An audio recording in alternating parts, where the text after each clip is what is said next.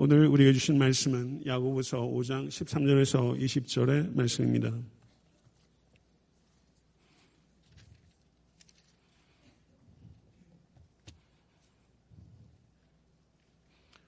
야고보서 제일 마지막 부분인데요. 교독하지 않고 전부 다 마음을 합하여 합독하도록 하겠습니다. 너희 중에 고난 당하는 자가 있느냐? 그는 기도할 것이요. 즐거워하는 자가 있느냐? 그는 찬송할지니라. 너희 중에 병든 자가 있느냐? 그는 교회 장로들을 청할 것이요. 그들은 주의 이름으로 기름을 바르며 그를 위하여 기도할지니라. 믿음의 기도는 병든 자를 구원하리니 주께서 그를 일으키시리라. 혹시 죄를 범하였을지라도 사하심을 받으리라.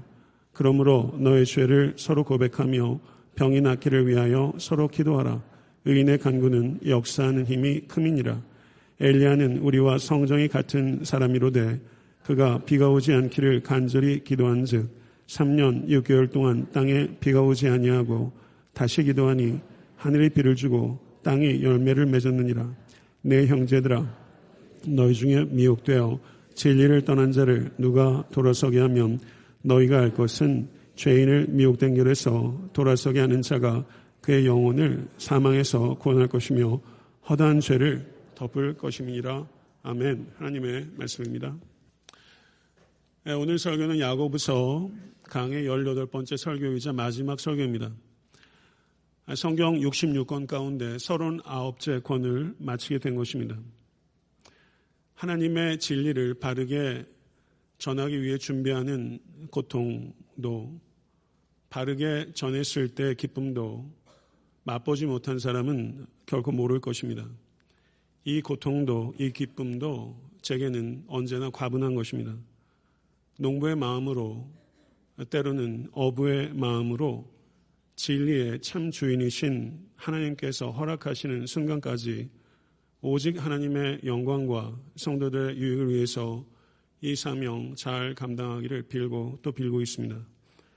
오늘 본 말씀 야고보서 5장 13절에서 20절은 야고보서의 제일 마지막 부분입니다. 야고보서 5장 7절 12절은 참된 믿음은 참된 인내를 낳는다라는 것이었습니다. 인내와 연관된 동사와 명사가 여섯 개가 등장합니다. 그리고 13절에서 17절까지는 기도와 연관된 동사와 명사가 일곱 번 등장합니다. 야고보서 1장 4절과 5절은 인내를 온전히 이루라. 이는 너희로 온전하고 구비하여 조금도 부족함이 없게 하려 함이라. 너희 중에 누구든지 지혜가 부족하거든 모든 사람에게 후히 주시고 꾸짖지 아니하시는 하나님께 구하라. 그리하면 주시리라. 믿으십니까? 사도 야고보는 야고보서의 도입부에서 인내와 기도를 결합시켰습니다. 그리고 야고보서의 종결부에서 다시 한번 인내와 기도를 결합시키고 있는 것입니다. 그렇다면 왜 사도 야고보는 이렇게 인내와 기도를 결합시키고 있는 것일까요? 그것은 기도 없이는 인내를 온전히 이룰 수 없기 때문인 줄로 믿습니다. 문맥을 조금만 확장시키게 되면 기도와 겸손이 매우 밀접한 관련이 있다는 것을 볼 수 있습니다. 야고보서 4장 10절은 주 앞에서 낮추라 그리하면 주께서 너희를 높이시리라 라고 말씀합니다. 야고보서 4장 11절 12절은 다른 사람에 대한 잘못된 이해로 비방하고 비판하며 심판관 노릇하는 교만의 죄에 대해서 경고했습니다. 4장 13절 17절은 자기 자신에 대한 잘못된 이해로 주제 넘게 계획하며 왕 노릇하는 교만에 대해서 경고했습니다. 그리고 5장 1절에서 6절은 불의한 부자와 재물과 힘을 남용하는 교만의 죄에 대해서 경고했습니다. 그리고 야고보는 이 교만에 대한 교정으로서 세 가지 대안을 제시합니다. 5장 7절에서 12절은 부당한 일에 믿음으로 반응하는 겸손에 대해서 말씀합니다.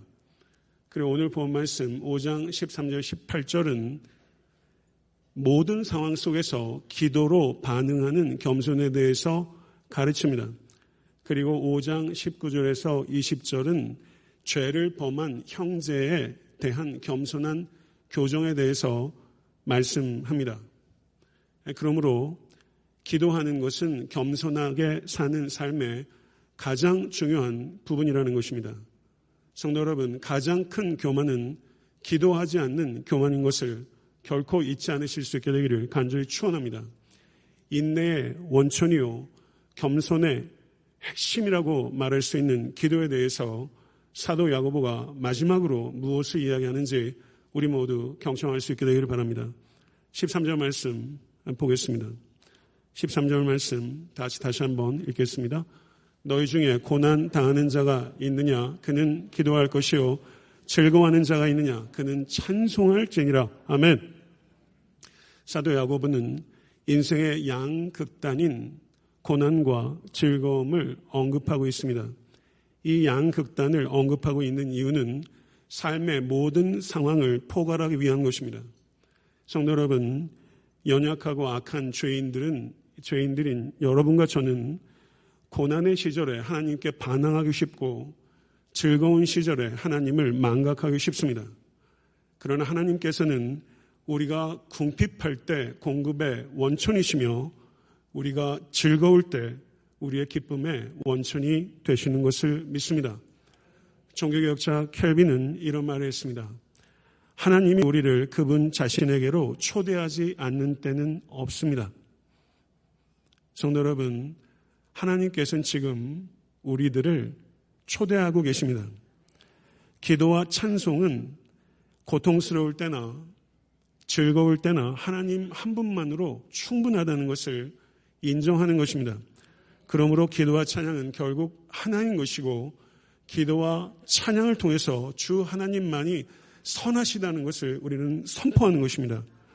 그런데 여기에서 기도하고 찬송하라 라고 번역되고 있는 이 헬라어 시제가 모두 현재 시제입니다.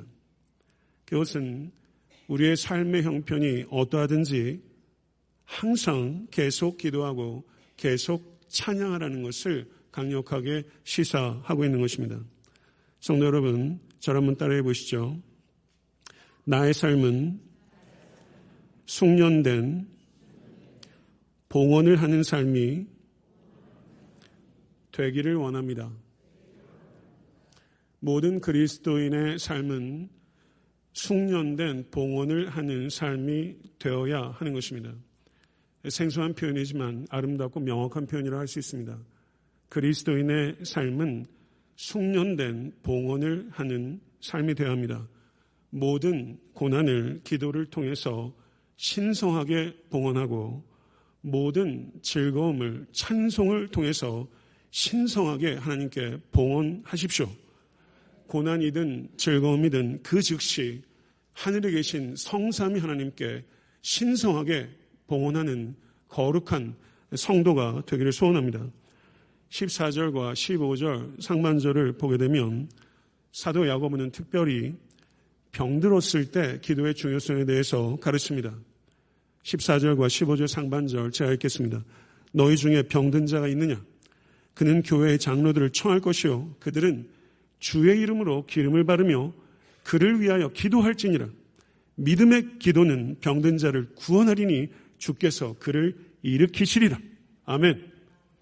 성도 여러분, 여기서 병든이라고 번역되는 헬러가 아스세네오라는 단어인데요. 이 단어는 육체적, 정신적, 영적 약함을 모두 총괄하는 넓은 의미의 단어입니다. 그렇지만 여기에서 야고보가 의미하는 문맥은 육체적 질병을 주로 언급하기 위한 것입니다. 초대교회는 사도들에 의해서 양무리들을 돌보도록 장로들이 임명됐습니다. 야고보가 병들었을 때 장로를 청하라고 명령하는 이유는 장로들에게 병을 고칠 수 있는 특별한 능력이 있기 때문이 아니라 장로들이 교회를 대표하기 때문입니다. 그런데 성도 여러분, 요즘 많은 성도들 가운데 병에 걸렸을 때에도 교회에 알리고 싶어 하지 않는 분들이 많이 있습니다. 왜 그럴까요? 목회자한테 좀 부담을 덜어주기 위해서 아마 그런 배려심도 많이 있을 것 같습니다. 그러다 보니까 성도가 병에 들었을 때 교회가 그리고 심지어 목사가 제일 나중에 알게 되는 경우들도 있어요. 근데 사도 야고보는 오늘 그렇게 말하지 않습니다. 성도가 육체 질병에 걸렸을 때 그것은 결코 개인적인 문제로 여기지 말라는 것입니다. 사랑하는 성도 여러분, 살다 보면 병에 걸릴 때 있을 것입니다. 그럴 때 그것을 개인적인 문제로 국한지지 말고 몸에 병이 걸렸을 때 그리스도의 몸인 교회에 알리시고 그리스도의 몸인 교회가 병든 몸을 가진 성도들을 사랑과 희생으로 섬길 수 있도록 기회를 교회에 드리라 라는 것이 사도 야고보의 가르침인 것을 잊지 않으실 수 있게 되기를 바랍니다. 성도 여러분, 청원받은 장로는 주의 이름으로 기름을 바르며 기도해야 합니다. 누가 보면 10장 34절을 보게 되면 선한 사마리아인은 강도당한 사람의 상처에 기름과 포도주를 붓고 싸맸다고 언급하고 있습니다. 포도주는 상처를 소독하고 기름은 상처를 완화시키고 상처의 치유를 촉진합니다. 자, 그래서 어떤 기름이 있나 좋은가라고 인터넷을 검색해 보니까 삼나무 기름, 마늘 기름, 계피 기름, 피마자 기름, 올리브 기름이 건강에 좋답니다. 저희 집은 기름 짜는 집 아닙니다. 아, 이런 기름이 좋다고 하니까 저에게 갖다 주시면 제가 잘 복용하도록 하겠습니다. 마가복 6장 13절을 보니까 병고침과 기름이 연결되어 있습니다. 마가복 6장 13절을 보면 많은 귀신을 쫓아내며 많은 병자에게 기름을 발라 고치더라 라고 언급하고 있어요. 그런데 신구약 성경 전체를 둘러봐도 마가복 6장 13절을 제외하고서는 예수님이나 사도들이 병을 고칠 때 기름을 발라서 고친 경우는 단 한 차례도 없습니다. 그러므로 병든 자에게 기름을 바르고 기도하라고 했을 때 기름 바르는 것이 기도에 반드시 수반되어야 한다는 뜻 아니라는 것입니다. 그렇다면 기름을 바르라는 것을 우리가 어떻게 이해하고 적용해야 될까요? 기름을 바르며 라고 번역되고 있는 이 헬라어가 분사 형태입니다. 분사형이라는 것은 이것이 기름을 바르는 행위가 주된 행위가 아니라는 것입니다. 이것은 종속적인 행위입니다. 필수적인 행위가 아니라는 뜻입니다. 기름을 바르는 것은 상징적인 행동이라는 것입니다. 그럼 무엇을 상징할까요? 기름을 바르는 것은 그 병자가 하나님의 특별한 관심과 돌보심을 위에 따로 구별되었다는 것을 상징하는 것입니다. 기름을 바르며 기도하라는 것은 병든 사람을 위해서 육적인 공급과 영적인 공급을 모두 다 지원할 수 있는 방법을 교회가 모색하는 가르침인 것입니다. 성도 여러분, 장로가 치유하는 것도 아니며 기름이 치유하는 것도 아니고 기도가 치유하는 것도 아니고 하나님 자신이 치유하는 것입니다. 할렐루야. 믿으십니까? 치유에 있어서 비영적인 치료는 없습니다. 여러분 병에 걸리면 병원도 가고 약도 먹어야 합니다. 그것이 상식적인 것이고 하나님께 주신 은총 가운데 하나입니다. 그렇지만 약을 먹어도 그 약이 듣게 하시는 이는 하나님이시며 우리가 뼈가 부러지면 기부스해야죠. 그렇지만 그 뼈가 서로 접합되도록 하시는 이는 주님이십니다. 믿으십니까? 그렇기 때문에 병고침에는 항상 영적인 차원이 있는 것이며 병고침의 영적인 차원이 병고침의 절정인 것입니다. 믿으십니까? 그러면 병에 걸렸을 때 의사에게 가십시오. 그렇지만 이 땅에 의사에게 가실 뿐만 아니라 하늘에 계신 진정한 의사이신 하나님께도 가야 하는 것입니다. 성도 여러분, 믿음의 기도는 병든 자를 구원한다. 이게 무슨 뜻일까요? 이게 여러분 경험과 맞아요. 믿음의 기도를 드린다고 병에서 다 낫던가요?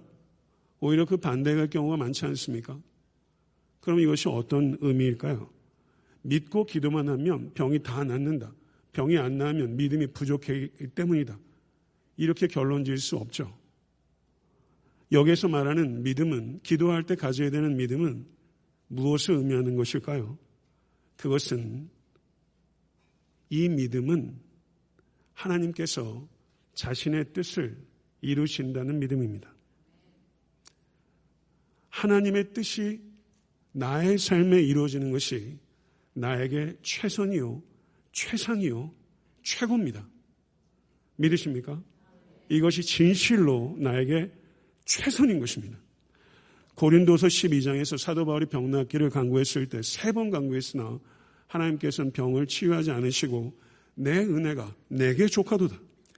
요한복음 5장에서는 38년 된 병자를 치유하셨는데 38년 된 병자에게는 어떠한 믿음도 발견되지 않았고 병이 치유된 후에도 어떠한 감사도 표현하지 않았습니다. 그는 오히려 유대인들에게 예수님을 고발해 버렸습니다.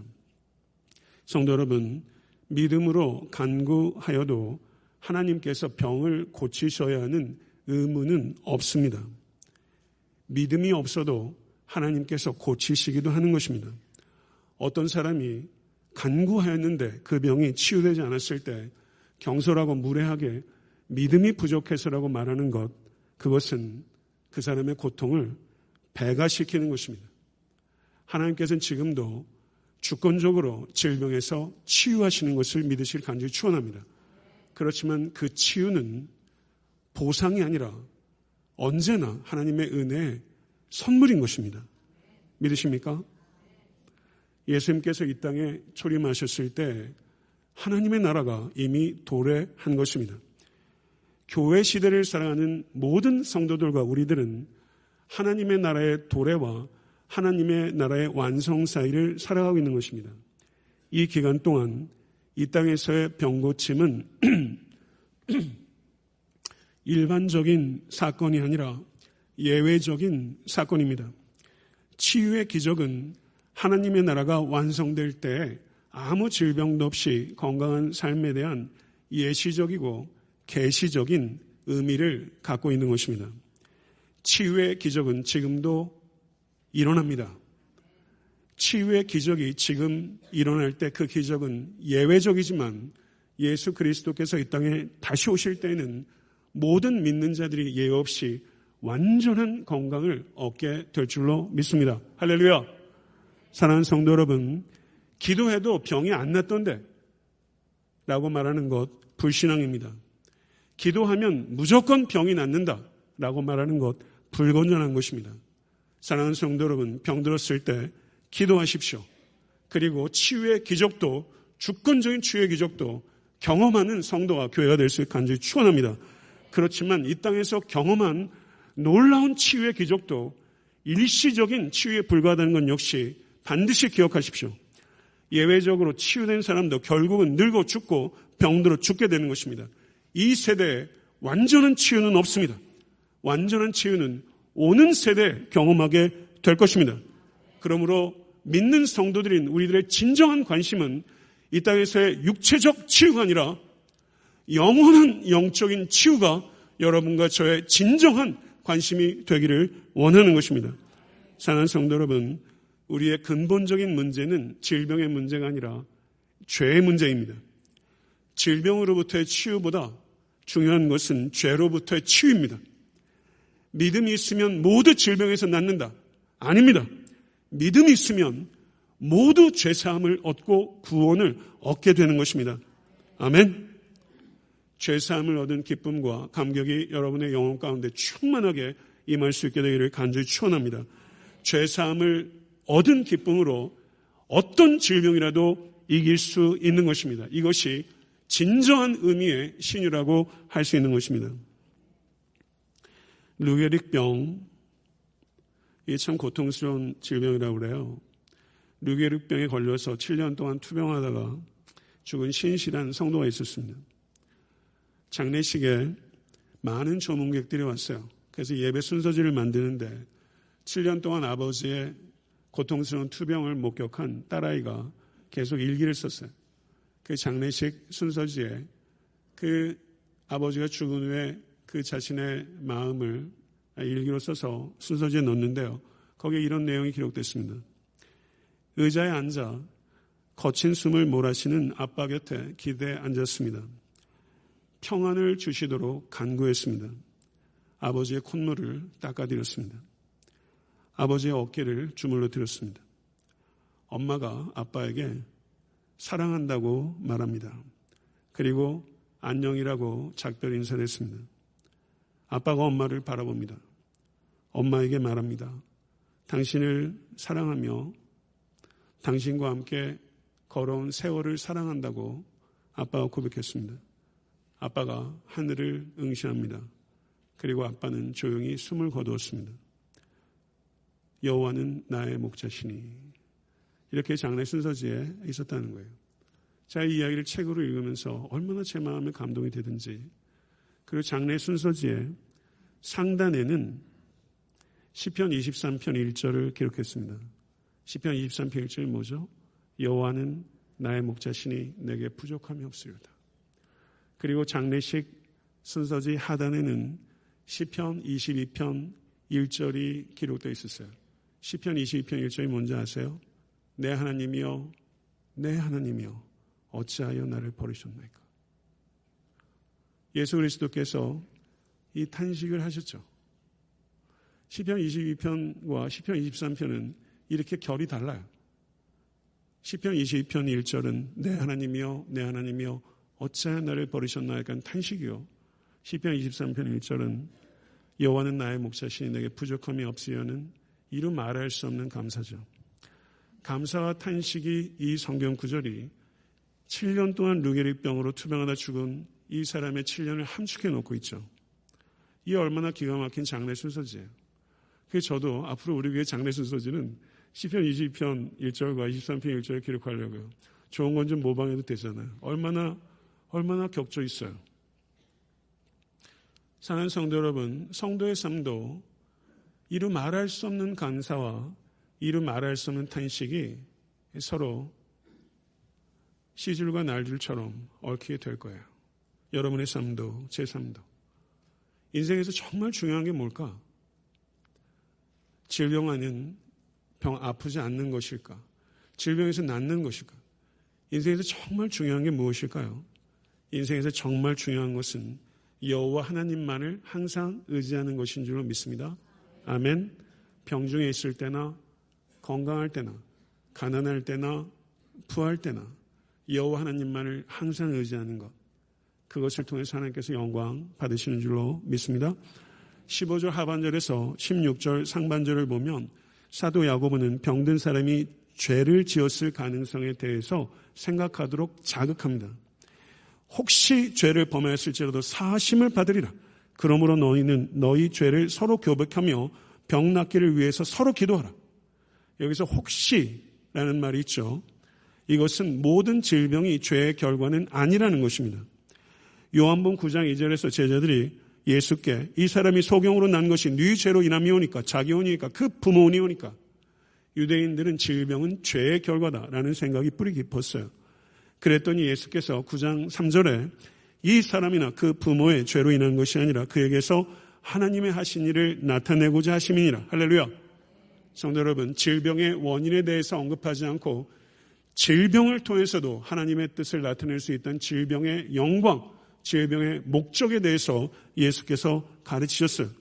그렇지만 요한복음 5장 14절에서는 38년 된 병자에게 예수께서 이렇게 말씀하십니다. 내가 나왔으니 더 심한 것이 생기지 않게 다시는 죄를 범치 말라. 라고 말하면서 이 38년 된 병자의 질병은 죄와 연관이 있다고 분명하게 선언하신 거예요. 성도 여러분, 저도 병원에 입원한 지 꽤 되거든요. 수술도 꽤 많이 받았고요. 질병으로 인해서 병상에 눕게 되는 날올 거예요. 그럴 때 병상에 누워서 병상에 가져다 주는 여유를 자기 성찰의 기회로 삼으시는 여러분과 제가 될 수 있기를 바랍니다. 병을 일으킬 만한 특별한 죄가 없더라도 자기를 점검할 수 있는 시간을 갖는 것 매우 가치 있고 의미 있는 것이기 때문입니다. 만약에 병상에 누웠을 때 회개해야 될 죄가 떠오른다면 중심으로 통회하고 죄를 떠나는 계기로 삼으십시오. 중, 죄를, 병을 떠나는 것보다 중요한 것은 죄를 떠나는 것입니다. 죄를 발견하고 죄를 떠나는 기쁨이 성도에게 가장 큰 기쁨입니다. 그러면 죄를 발견하고 죄를 떠날 수 있는 계기가 되는 질병은 성도에게 저주가 아니라 축복입니다. 성도 여러분, 죄를 떠나는 기쁨이 충만할 수 있기를 간절히 축원합니다. 그런데 여기에서 죄를 서로 고백하라. 이게 오해하기 딱 좋은 말이에요. 온갖 죄를 남김없이 서로 고백하는 모임을 가져라. 이런 뜻 아니에요. 여러분, 제가 정신에 번쩍 드는 얘기 하나 해볼게요. 만약에 어떤 사람이 이렇게 말했다고 생각해 보세요. 난 당신을 보고 욕정을 느낀 것을 회개합니다.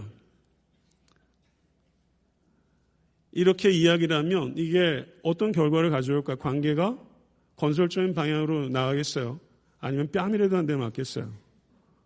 그렇죠? 이렇게 고백하라는 건 아니죠. 은밀하게 짓는 죄가 있습니다. 있으시죠?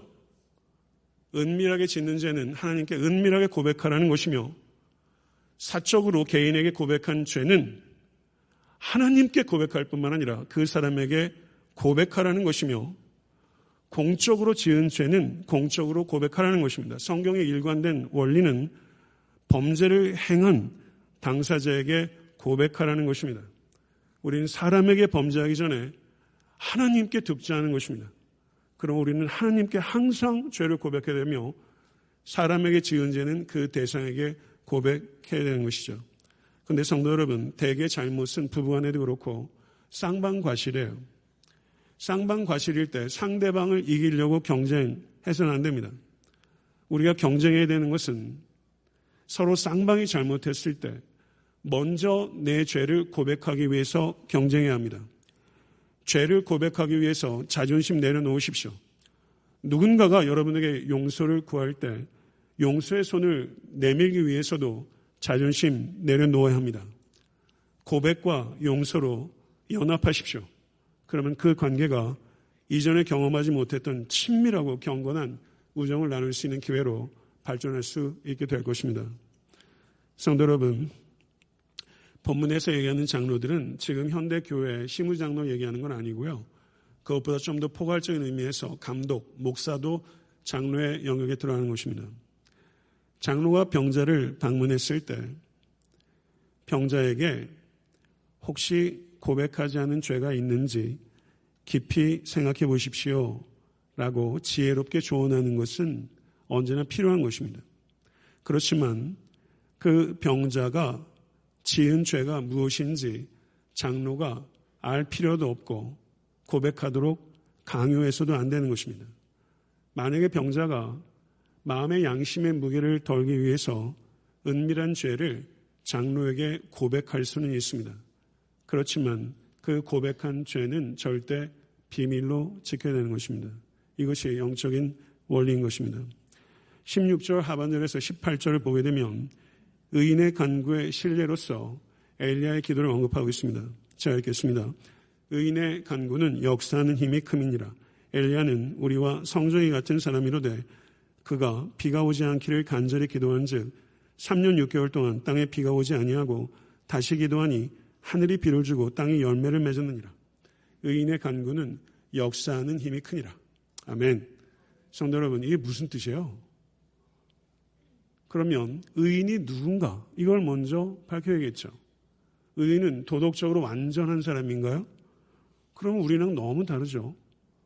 여기서 의인은 도덕적 완벽성을 나타내는 것이 아닙니다. 야고보는 이것을 분명하게 나타나기 위해서 의인의 예로서 엘리야를 들고 있는데 엘리야를 뭐라고 설명하냐면 우리와 성정이 같은 사람이로되 라고 말하면서 엘리야가 의인의 간구에 신뢰지만 엘리야가 우리와 성정이 같은 보통 사람이다. 엘리야는 롤러코스터를 탔던 사람이에요. 믿음과 헌신의 열정으로 솟구칠 때도 있었고 절망과 우울로 전락할 때도 있었습니다. 엘리야는 우리와 성정이 비슷한 보통 사람이었어요. 그런데 엘리야는 하나님과 올바른 관계를 맺고 있던 사람이었습니다. 엘리야는 극도의 침체에 빠졌을 때도 기도했습니다. 그는 자신의 생명을 거두어 달라고 할 때도 기도로 하나님께 말했던 사람입니다. 엘리야는 보통의 사람이었지만 여한 상황 속에서도 하나님께 기도로 말하는 사람이었던 것입니다. 그것이 사도 야고보가 엘리야를 구약 성경에서 많은 기도의 모범들 가운데 엘리야를 기도의 모범으로 제시하는 이유예요. 엘리야는 우리와 성정이 같은 사람이로되 그는 하나님께 항상 기도로 간절히 나아갔던 사람이에요. 거기에 간절히 기도한 즉이라는 표현이 있지 않습니까? 간절히 기도한 즉. 여기에 번역되고 있는 헬라어는 이런 뜻입니다. 영어 번역도 이 부분을 다 의역했어요. 근데 실제 성경 원어의 뜻은 YLT 번역을 보면 이렇게 번역하고 있습니다. 간절히 기도한 즉을 with prayer he did pray 이렇게 번역하고 있어요. 기도로 기도했다. 동어 반복을 한 거예요. With prayer he did pray. 우리 번역은 그는 간절히 기도했다는데 실제 성경 원어상으로는 그는 기도로 기도했다. 이거를 어떻게 표현할 수 있을까요? 엘리야는 그냥 기도했다. 그냥 기도하는 사람이었다. 그렇게 표현할 수 있는 것이죠. 엘리야의 기도의 특징은 두 가지입니다. 간절함과 간결함이에요. 간절함과 간결한 기도의 사람 엘리야. 그는 간절함과 간결함을 가지고 그냥 기도했던 사람이에요. 여러분과 제가 그와 같은 기도의 사람 될 수 있게 되기를 간절히 축원합니다. 이제 드디어 야고보서의 제일 마지막 부분에 도착했습니다. 19절과 20절 같이 한번 합독하도록 하겠습니다. 내 형제들아 너희 중에 미혹되어 진리를 떠난 자를 누가 돌아서게 하면 너희가 알 것은 죄인을 미혹된 길에서 돌아서게 하는 자가 그의 영혼을 사망에서 구원할 것이며 허다한 죄를 덮을 것이니라. 아멘. 다른 서신서에는 인사말이 들어 있습니다. 야고보서에는 인사가 없어요. 이상하죠. 야고보는 마지막까지도 죄에 빠진 형제를 구출하기 위해서 행동하라 라고 말하고 있어요. 야고보는 위대한 설교자입니다. 그래서 내 형제들아 라고 또 부르고 있어요. 야고보서 전체에 야고보가 형제들아, 내 형제들아 15번 부릅니다. 근데 제일 마지막 두 절에서 다시 한번 내 형제들아 라고 말하면서 이 서신을 읽는 사람과 정서적 공감대를 강하게 형성하고 촉구하고 있습니다. 저는 이렇게 말하는 것입니다. 성도 여러분, 우리 그리스도인들은 다른 지체가 진리를 떠나거나 진리에 부합하는 삶을 떠나고 있는지 줄곧 주의를 집중해야 하는 것입니다. 교회 공동체는 서로를 민감하게 살피고 죄에서 구출하기 위해서 행동하는 공동체가 되어야 하는 것입니다. 돌아서게 하고 구원하고 죄를 덮는 것 하나님께서 하시는 일입니다. 성도가 할 수 있는 일이 아닙니다. 사람이 돌아서게 하고 구원하고 죄를 덮지 못합니다. 근데 야고보가 제일 마지막에 내 형제들아 라고 말하면서 돌아서게 하고 구원하고 죄를 덮으라 라고 말하는 것은 할 수 없는 일을 하라는 것입니다. 왜 이렇게 표현했을까요? 이것은 마치 그렇게 할 수 있는 것처럼 절박하고 뜨겁게 행동하라. 이것을 교회에 말씀하시는 거예요. 하나님의 마음으로 하나님의 사랑과 희생으로 영적 침체와 영적 도탄에 빠진 형제를 구출하라.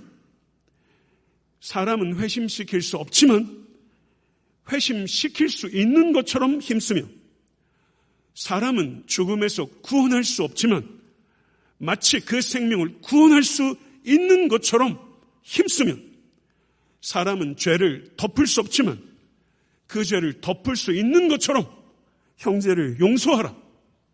이것이 사도 야고보가 마지막에 야고보를 수신하는 예루살렘 교회와 그리고 이 서신을 대하는 오늘 이 시간 우리들에게 이 교회에 촉구하는 것입니다. 믿으십니까? 사는 성도 여러분, 죄에 빠진 형제들이 돌이키고 구원받고 죄가 덮여질 수 있다면 교회 공동체는 어떠한 섬김과 어떠한 희생도 해야 한다는 것입니다. 이것이 진리입니다. 우리가 이렇게 살지 못해도 이것이 진리예요. 사랑하는 성도 여러분,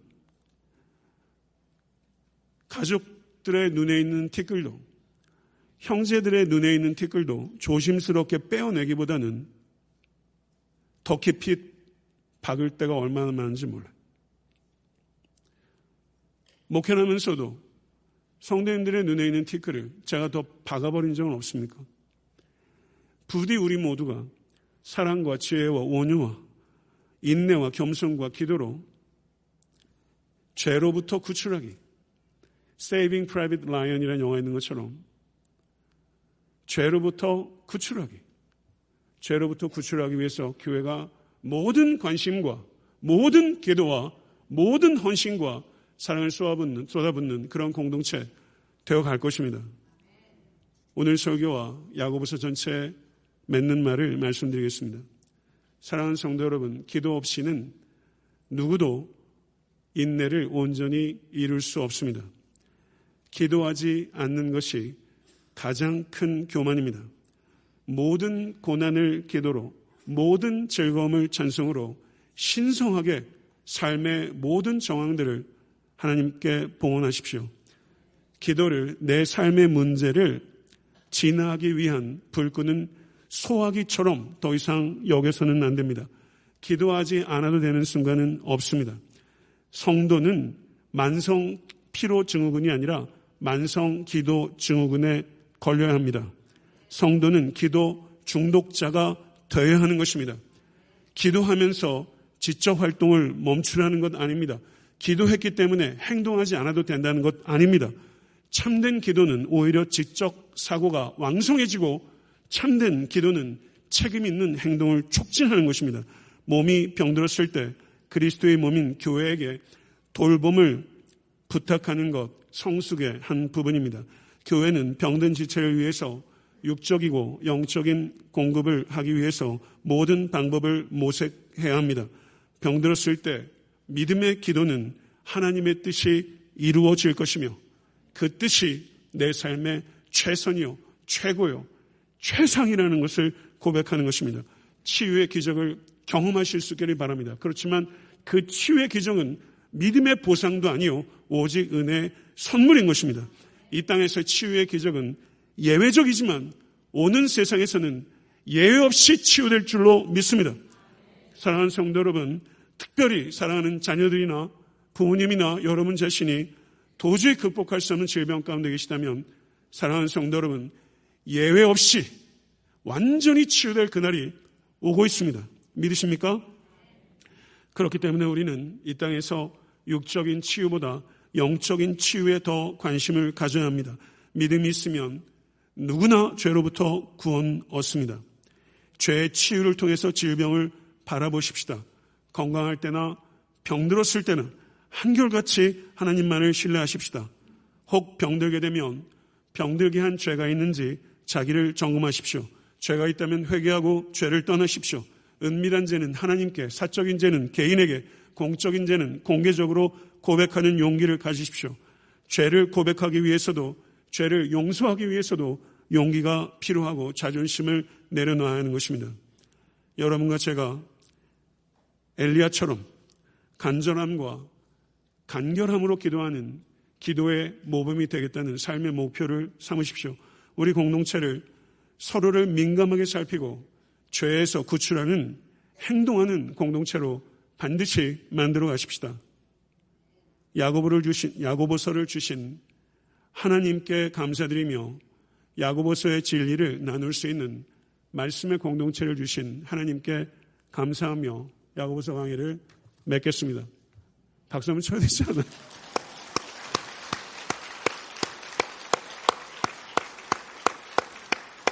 하나님께 하나님께 감사드리고 제가 다음 주에는 야고보서 1장부터 5장까지를 한 시간에 제가 요약해서 여행을 할 거예요. 다음 주에 여행하는 방식은 여러분 그랜드 캐년 가면 나귀를 타고 계곡 밑을 지나는 방법이 있는데 지금 저하고 나귀를 타고 계곡 밑을 간 거고요.